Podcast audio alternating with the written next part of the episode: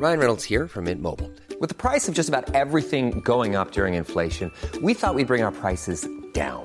So to help us, we brought in a reverse auctioneer, which is apparently a thing. Mint Mobile Unlimited Premium Wireless. How to get 30, 30, how to get 30, how to get 20, 20, 20, how to get 20, 20, how to get 15, 15, 15, 15, just $15 a month? Sold! Give it a try at mintmobile.com/switch. $45 up front for 3 months plus taxes and fees. Promo rate for new customers for limited time. Unlimited more than 40 gigabytes per month. Slows full terms at mintmobile.com. Hiring for your small business? If you're not looking for professionals on LinkedIn, you're looking in the wrong place. That's like looking for your car keys in a fish tank. LinkedIn helps you hire professionals you can't find anywhere else, even those who aren't actively searching for a new job but might be open to the perfect role. In a given month, over 70% of LinkedIn users don't even visit other leading job sites. So start looking in the right place. With LinkedIn, you can hire professionals like a professional. Post your free job on linkedin.com/achieve today. Hello and welcome to Just Films and That. We are going to talk about a film that we think is underrated, underappreciated, or we just fancied having a look at it. It was Alice's turn to pick this week and she has picked Frank from 2014. So let's get stuck in.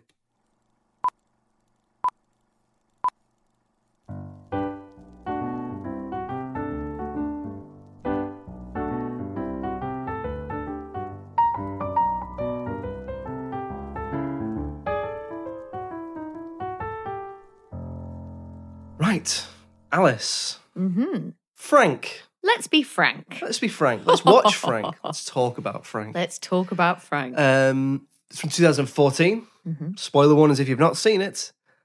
Make your case. What's it about? Why'd you pick it? So in the movie Frank, we start off following the life of this sort of struggling, like not quite failed, but not quite making it musician called John.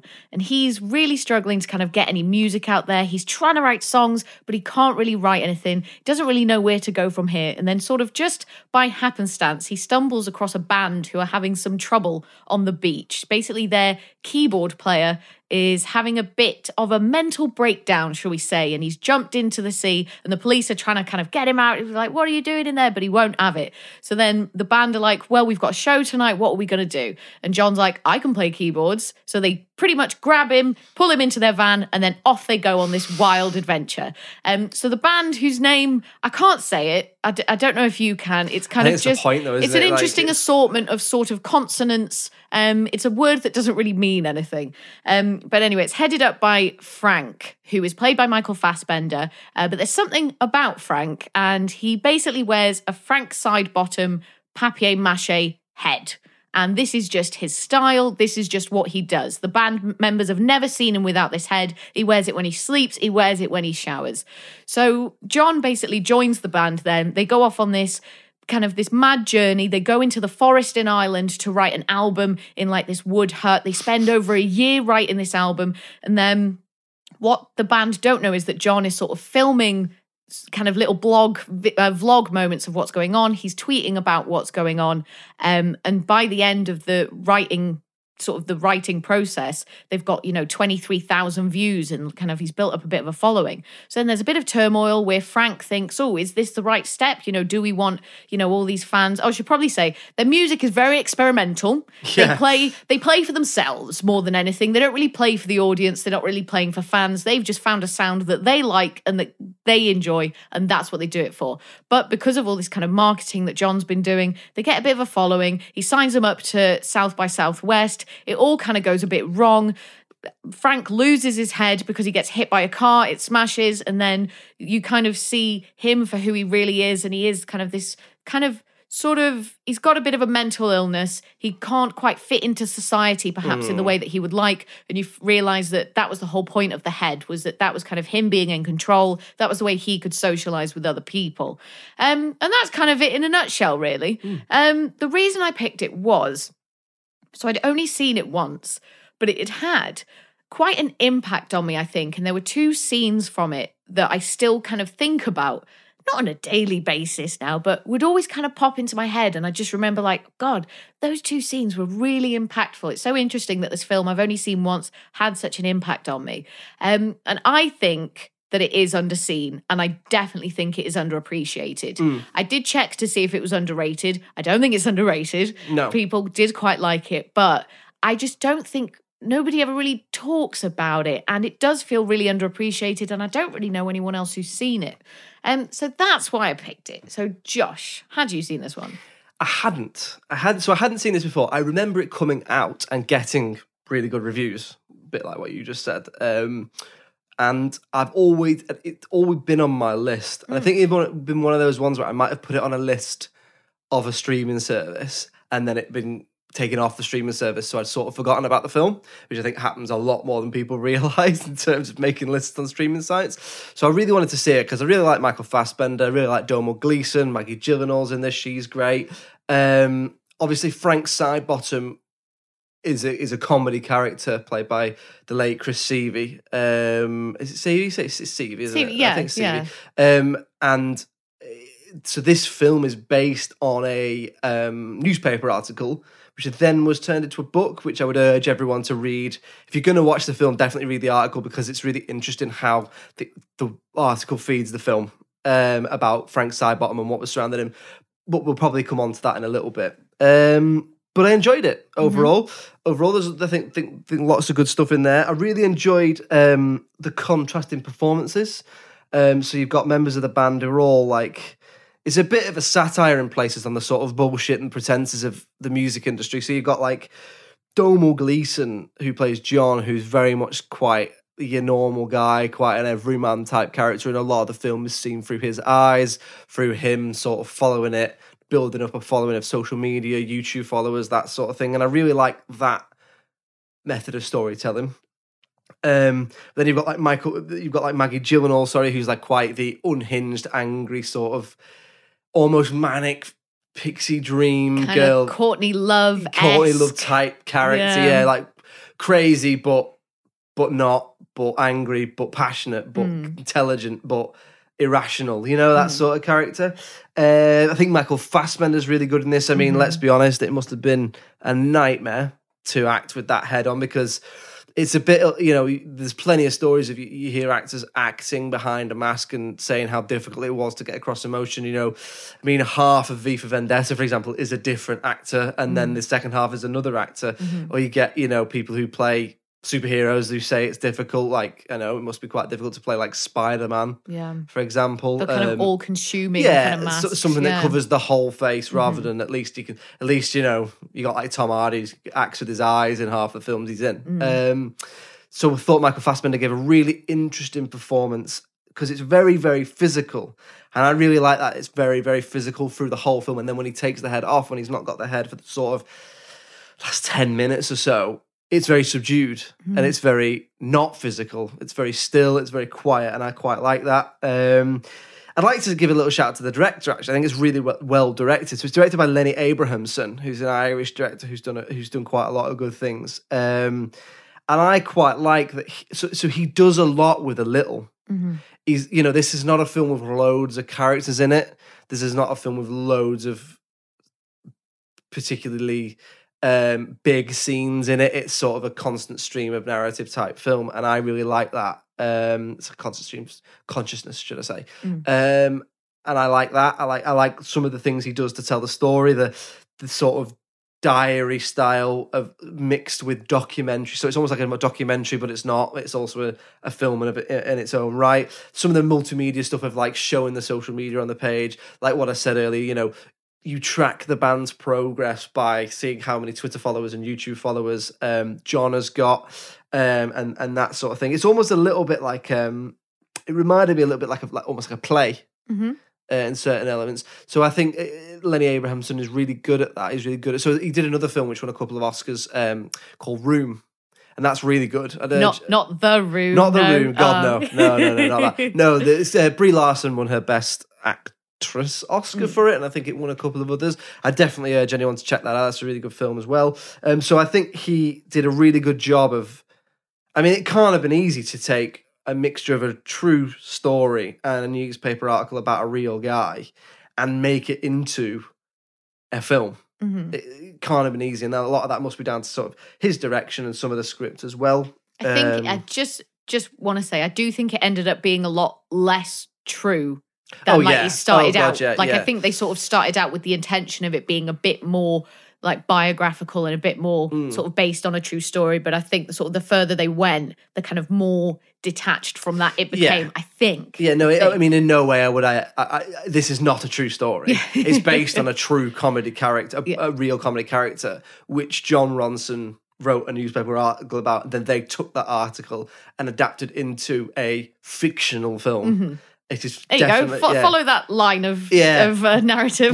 but that's exactly my point. That can't have been easy to do. Mm-hmm. So I thought that was really good. I think it's actually got some really funny moments in it. There's a lot of, again, there's a lot of satire around the music, industry and the sort of bullshit and the pretentiousness, so to speak. There's some quite good physical comedy bits, particularly with Frank. And there's a bit where Maggie Gyllenhaal and Domhnall Gleeson have sex in a hot tub, and it just looks like the most unpleasant experience of anyone's life. Yeah. She's drowning him, basically, but she hates him, but they're also having sex.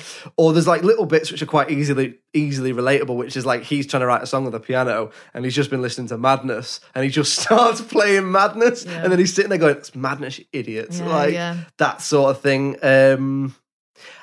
I think the main thing I liked about it was actually the message. I know that I don't want to go all wanky, which is why I'm not going to elaborate loads on this. I'm going to talk about it loads, but I think for me, I'd like to get your thoughts on this as well. I think it's about finding solace in shared pain and being an outsider, but sort of being okay with it. Mm-hmm. The whole point for me is that the band aren't asked about success. They like being together, they like playing together, and they like doing what it is they're doing. And as soon as John comes into the mix and starts trying to make them successful, that's the catalyst for their ultimate downfall or temporary downfall, whatever you want to call it. So he is the problem almost. And I like that it's about, and it doesn't say this outright, but it sort of intimates that the band members all have shared different health problems and vulnerabilities and stuff, and that being together really helps them and is a catharsis for them, and is a therapy for them in a way. And I really like that idea of shared solace in shared pain. Not to sound too wanky, but what did you think of that? Oh yeah, no, certainly. That's certainly where a lot of the magic of the film comes from. But it is interesting with John's character, because obviously they go to this log cabin to record their album and they're there for, 11, 12, 13 months, however long it takes. But the fact is they're about to get chucked out because they can't pay the bill. And it's like, oh, John's like, well, actually my granddad died. I have a nest egg. You can use that money. So then it's kind of this interesting, well, can they realistically keep doing what they want to do if they're not interested in making money at all? Like, how long can that last? Like, they've still got equipment they need to buy, they've still got places they need to sleep, they've still got food that they need to eat. Where's the money going to come from? So something's got to give somewhere, right? Unless one of them has like some secret kind of fortune that they're sitting on that they haven't told anyone about. You can't act like a successful band but not want to be a successful band. So if you want to go off and record your album but you're not actually interested in making any money, then just do it somewhere free. Yeah. Basically, I suppose. That's a good point, tricky. Actually. Yeah. Because I was thinking about that, because obviously a lot of it, John obviously... he is very selfish and he wants to push forward with this idea of fame and doing festivals, doing videos, releasing albums, whatever. And that's not what these guys have been doing. That isn't their aim. That isn't what makes them happy. But yeah, just pretty much everything you said really is kind of like, I agree. I think it's a brilliant film. I love the concept. I love the characters. I love the story. I thought it was so funny. One bit had me literally in tears laughing. I actually found it funnier this time around than I did the first time, which I thought was really interesting. But it's when... like, it's just before kind of the South by Southwest. So John signs him up to go and play South by Southwest, which obviously they're not ready for. But he's, oh, we've got fans now, yeah, whatever. And they're like, oh, we need to write, like, the most likable song in the world. So then Frank starts, like, bashing the keyboard or whatever, going, like, Coca-Cola, lipstick, and all this kind of stuff. And I just started absolutely howling. So I love that so much of the comedy comes from the music. And then in the opening of the film, you've got John, who's obviously struggling to write songs and that, and he's just singing what he sees.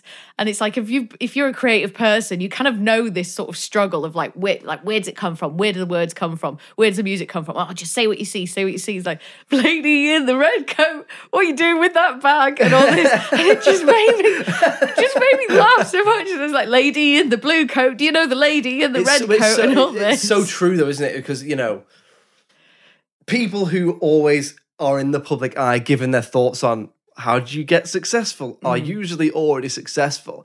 And they'll always say stuff like, well, write about what you know. Yeah. And it's like, what I know is that I'm trying to be a writer and I can't fucking think of anything. So how do you want me to write something about not being a writer? Because if that's the case, then that's all that would be anywhere. So that's really interesting, but then, like you say, it's just a silly joke, isn't it? Sing what you see. Yeah, and it's just so simple. And I thought a lot of the humour in it was really simple but really effective. And you've got Michael Fassbender, who, even with that big dumb papier-mâché head on, is so charming and so alluring and so just so witty. So there's one point, obviously, because, you know, John meets him and he's like, you know, instantly it's all about like, why do you wear the head? Like, what's this all about and stuff? And he's just like, why do you find it unnerving and whatever? And he's like, oh, a little bit. So he goes, oh, do you want me to explain my facial expressions for you? And he's like, welcoming smile is like friendly grin and all this. And that just really made me laugh as well. And it's just like these really simple little touches. Like you say, Fassbender's obviously being so physical. And I wonder if a lesser actor could have pulled it off as well as he did. Yeah. Like, he knows how to use his body in tandem with his head whilst wearing this huge papier-mâché thing on him. And I feel like, because obviously he's made the transition a little bit now, you know, we associate him with kind of X-Men and, you know, he's become sort of that. He's a big-time movie star. And I think his nuance and his subtlety and some of the brilliance that he can bring to a role is sometimes overlooked in his more modern films. But I'm a huge Fassbender fan, and the ending for this. So obviously the South by Southwest thing. It's awful. Like, Frank isn't coping. Clara isn't coping. The two French bandmates whose names escape me right now. The drummer and the guitarist. No one's really coping with the whole situation, but John's pushing it. It's like, no, we need to play. We need to play. Everyone fucks off basically except Frank. And then you've got Frank and John, but then, you know, things go really bad. Sort of Frank's mental state, he really starts spiraling. He runs away from John, gets hit by a car. You then sort of see the head that's smashed on the floor. And it's like, oh shit, he's without his head. And because of the way it's been built up all the way through the film, you really feel like, what? Like, that's a big deal. He hasn't got his head. Because there was a moment like sort of earlier in the film where he's in the shower and John can hear him in the shower. Oh, it's my favourite bit. So he hears him and he walks in and he sees like the head's on the floor outside the bathroom. So then John, because he's obsessed with it and he's not much of a likeable character, I've got to be honest, it's John, right? And because he sees the head on the floor, so it's almost like he sees, oh, now is my chance to finally see what Frank looks like. So he's like creeping into the bathroom or whatever, sticks his head through. But then Frank's in there with another head on and a plastic bag over that head. Because it's like, no, he really never takes it off. Like, you're waiting for him to slip up, like for him to be sleeping and not wearing it. There's lots of great jokes about the head as well. Yeah. That's my favourite joke. But then there's another one where before they go on stage, he disappears behind the curtain and comes back, and the head is now a lady head. Got loads of makeup on. Like, it's like got like loads of stage makeup on and eyelashes, and he's got a dress on, and it's like, it's just really simple jokes, but it is really funny. Yeah. So do you think, something I wanted to ask you actually, do you think they should have shown him without the head on? I think so. For me, the ending, and I said earlier, like, there's two moments in this film that just kind of really stayed with me, and the ending is one of them, when he walks into that bar and you've got Clara and the two other bandmates there on stage singing, you know, and just such melancholia coming from them. Like, they don't know what to do without Frank. This group don't know what to do without each other. And Frank walks in, and obviously he's felt completely, I guess, just stripped of any sort of confidence and any humanity that he did have that was in this head. And he's just a completely different person. Like, he strikes a completely different figure. And he walks in and he starts singing this, just singing what he sees, right? Yeah, yeah. But it works. And it's just so interesting to have that. And I've only just thought about it just now, but to obviously have the beginning of the film with John. Selling a little or a lot? Shopify helps you do your thing however you cha-ching. Shopify is the global commerce platform that helps you sell at every stage of your business. From the launch your online shop stage to the first real-life store stage, all the way to the did we just hit a million orders stage. Shopify is there to help you grow. Shopify helps you turn browsers into buyers with the internet's best converting checkout. 36% better on average compared to other leading commerce platforms. Because businesses that grow, grow with Shopify. Get a $1 per month trial period at shopify.com/work. Shopify.com/work. Hey, I'm Ryan Reynolds. At Mint Mobile, we like to do the opposite of what Big Wireless does. They charge you a lot, we charge you a little. So naturally, when they announced they'd be raising their prices due to inflation, we decided to deflate our prices due to not hating you. That's right. We're cutting the price of Mint Unlimited from $30 a month to just $15 a month. Give it a try at mintmobile.com/switch. $45 up front for 3 months plus taxes and fees. Promo rate for new customers for limited time. Unlimited more than 40 gigabytes per month slows. Full terms at mintmobile.com. Ever catch yourself eating the same flavorless dinner 3 days in a row? Dreaming of something better? Well, HelloFresh is your guilt-free dream come true, baby. It's me, Keke Palmer. Let's wake up those taste buds with hot, juicy pecan-crusted chicken or garlic butter shrimp scampi. Hello Fresh. Stop dreaming of all the delicious possibilities and dig in at HelloFresh.com. Let's get this dinner party started. Hey there, it's Michelle Norris. I'm host of a podcast called Your Mama's Kitchen. When I travel, I'm usually looking for a way to find a taste of home when I'm not at home. And one of the things I love to do when I am at home is entertain. And Airbnb allows me to do that. When I was in California recently, I rented a house that had a great kitchen. And when we were sitting around the table, we're all thinking, we're in someone else's house. Someone could be in all of our homes as well. If you have a home, but you're not always at home, you have an Airbnb. Your home might be worth more than you think. Find out how much at airbnb.com/host. Kind of hit in his way, trying to push it, like Lady in the Red Coat and whatever. But then when Frank's doing it in the bar, it becomes this like beautiful kind of requiem for their relationship and for everything that's just happened. Like, I love you. Oh. And they like, yeah, and they see him. They don't know it's him, and then they realise it's him because they hear his voice. And they don't make a big deal about it. They don't run up to him. It's not all big hugs and all this. Like, some of the tender moments in it are really, really subtle, and that really, really adds to it. But the singing for me, the way that Frank sings and the way that they compose songs really reminds me of The Doors. Like, it is this poetry. It's this stuff that's like born of poems that they're just kind of putting music to. And his delivery is very similar to Jim Morrison. Obviously, that connects with me a lot because I love The Doors so much. So yeah, I think because of the way they did it, I do think they should have shown him without the head on. And I think for me, that was the perfect way to end that film. Something I want to ask you, actually. How much did you know about Frank Sidebottom before you watched this and Chris Sievey? Literally nothing. Cool. Not a thing. So I didn't know what that head was. I didn't know what it was in reference to.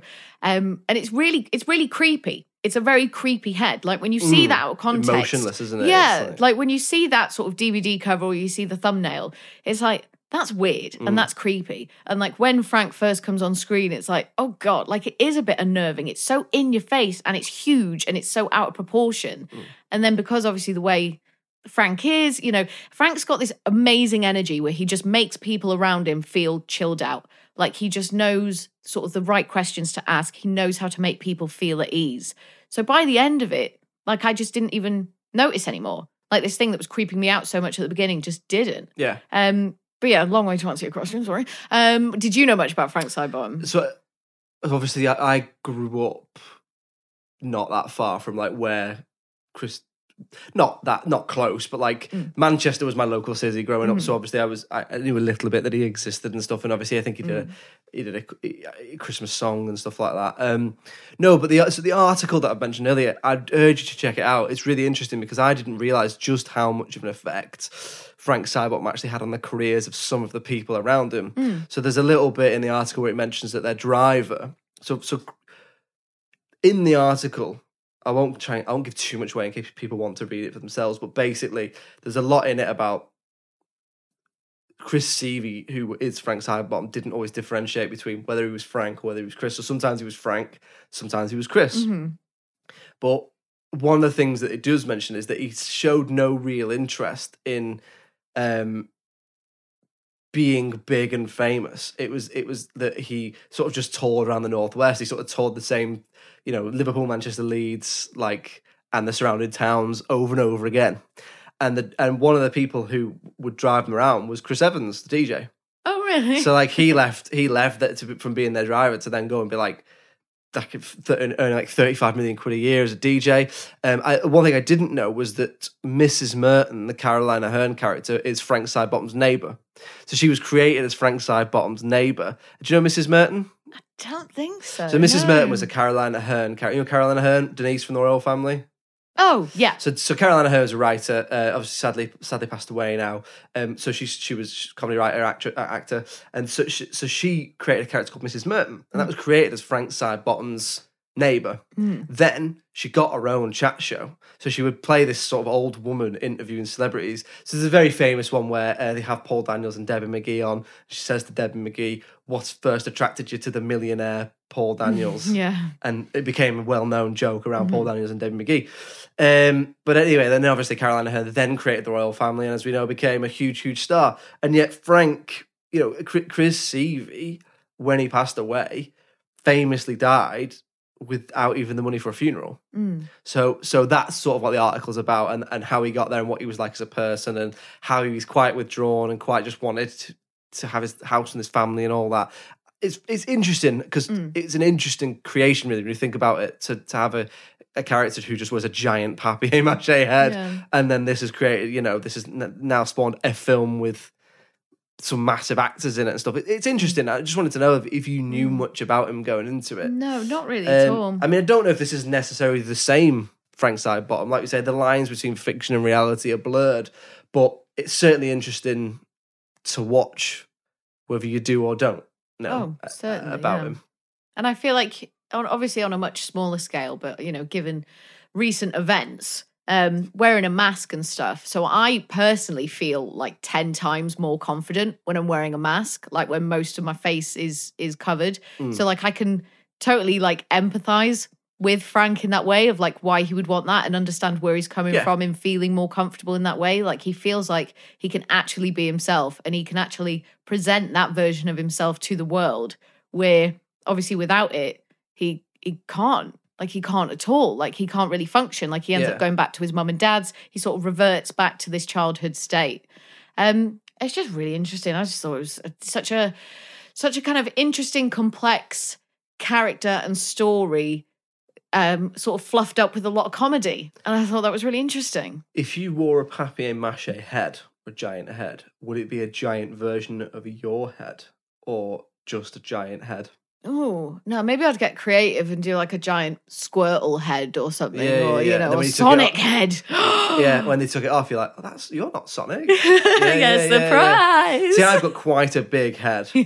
So you'd have to there'd be a lot of papier-mâché to make one of mine. 6 foot tall papier-mâché head. I mean, I already look like a power pod.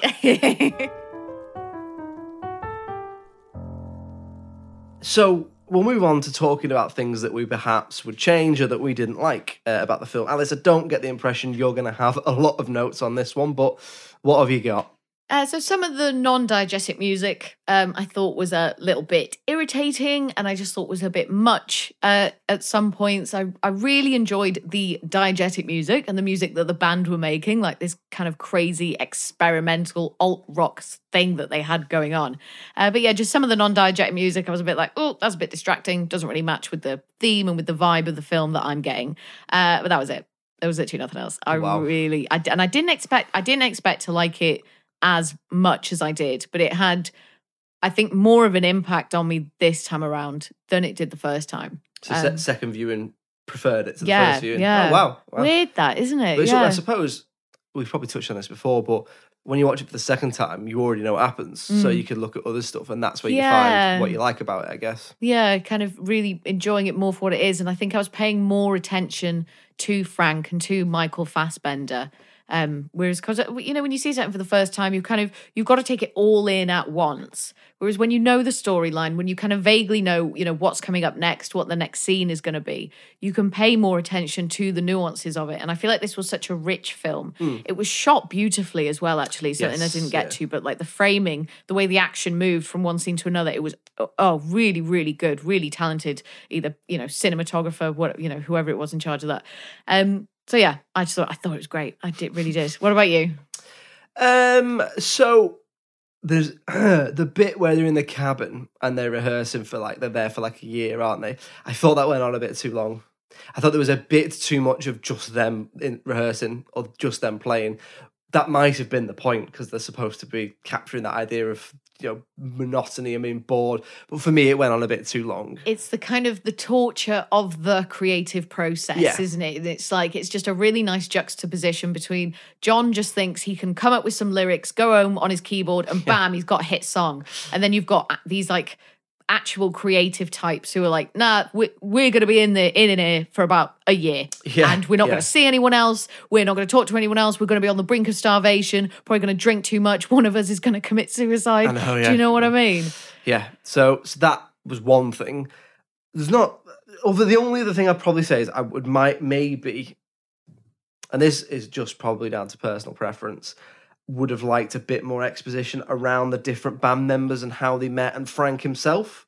Obviously, I think the whole point might be the lack of exposition, but for me, I'd like to know a little bit more about who are they, how did they meet, why have they found this solace and shared pain, you know, a little bit more about each of them. Why is it that they love each other so much that when this John character comes in, is it so destructive? Why is Maggie Gyllenhaal's character so protective over Frank?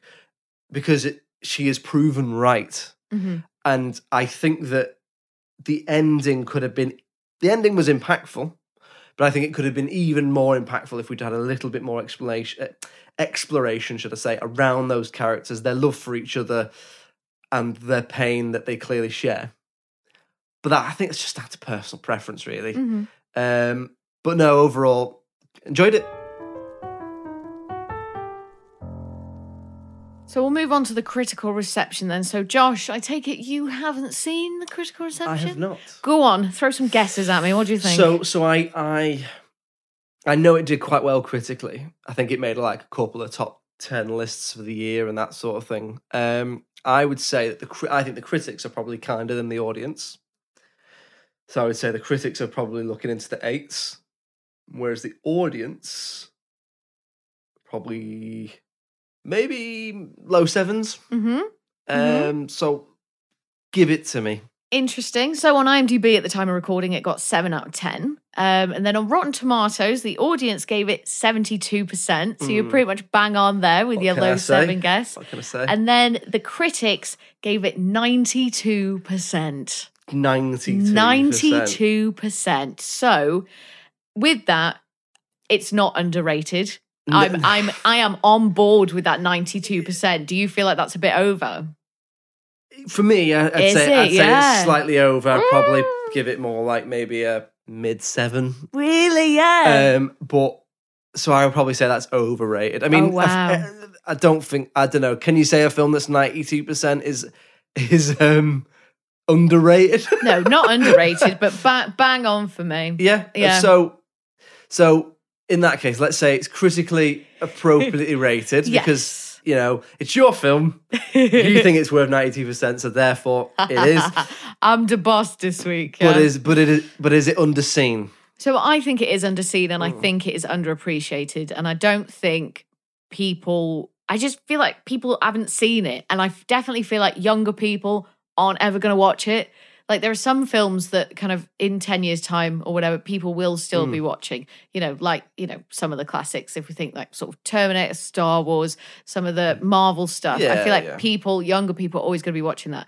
I just don't think young people would watch this. And I don't know if I'm just being, if I'm underestimating what young people are into. it just kind of feels, it was really just like a film for me, really. So it's got music that I'm sold. Do you know what I mean? Music, Michael Fassbender, some darkness, and then some hilarious moments. Big head. And a big old edge. Big edge, yeah.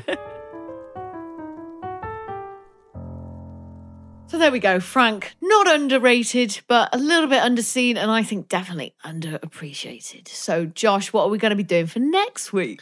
Well, I thought it was about time we did another listener suggestion. Oh, exciting. So the last one we did would have been Johnny Mnemonic. It was indeed. So this one, I'm afraid to say, won't have Keanu Reeves in it. Oh, well, I'm not bothered then, not listening. But it will have Keanu Reeves, a replacement from Speed 2 in it.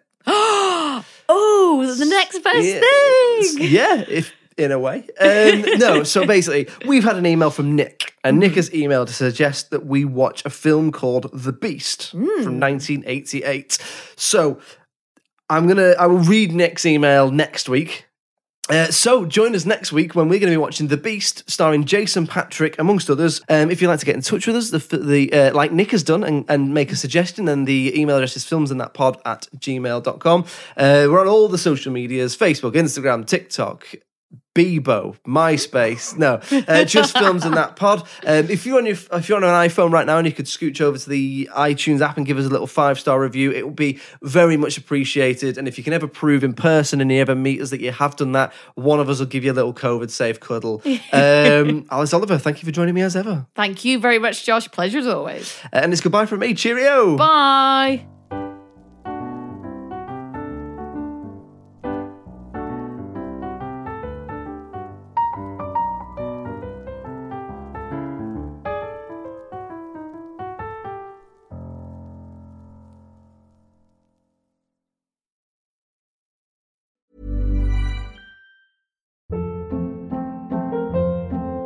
Hold up. What was that? Boring. No flavor. That was as bad as those leftovers you ate all week. Keke Palmer here. And it's time to say hello to something fresh and guilt-free. HelloFresh. Jazz up dinner with pecan-crusted chicken or garlic butter shrimp scampi. Now that's music to my mouth. HelloFresh. Let's get this dinner party started. Discover all the delicious possibilities at HelloFresh.com. Hey, it's Paige DeSorbo from Giggly Squad. High quality fashion without the price tag. Say hello to Quince. I'm snagging high-end essentials like cozy cashmere sweaters, sleek leather jackets, fine jewelry, and so much more. With Quince being 50 to 80% less than similar brands.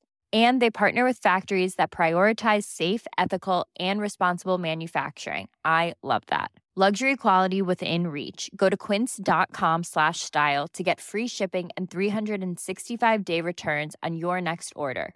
Quince.com/style. When it comes to your finances, you think you've done it all. You've saved, you've researched, and you've invested all that you can.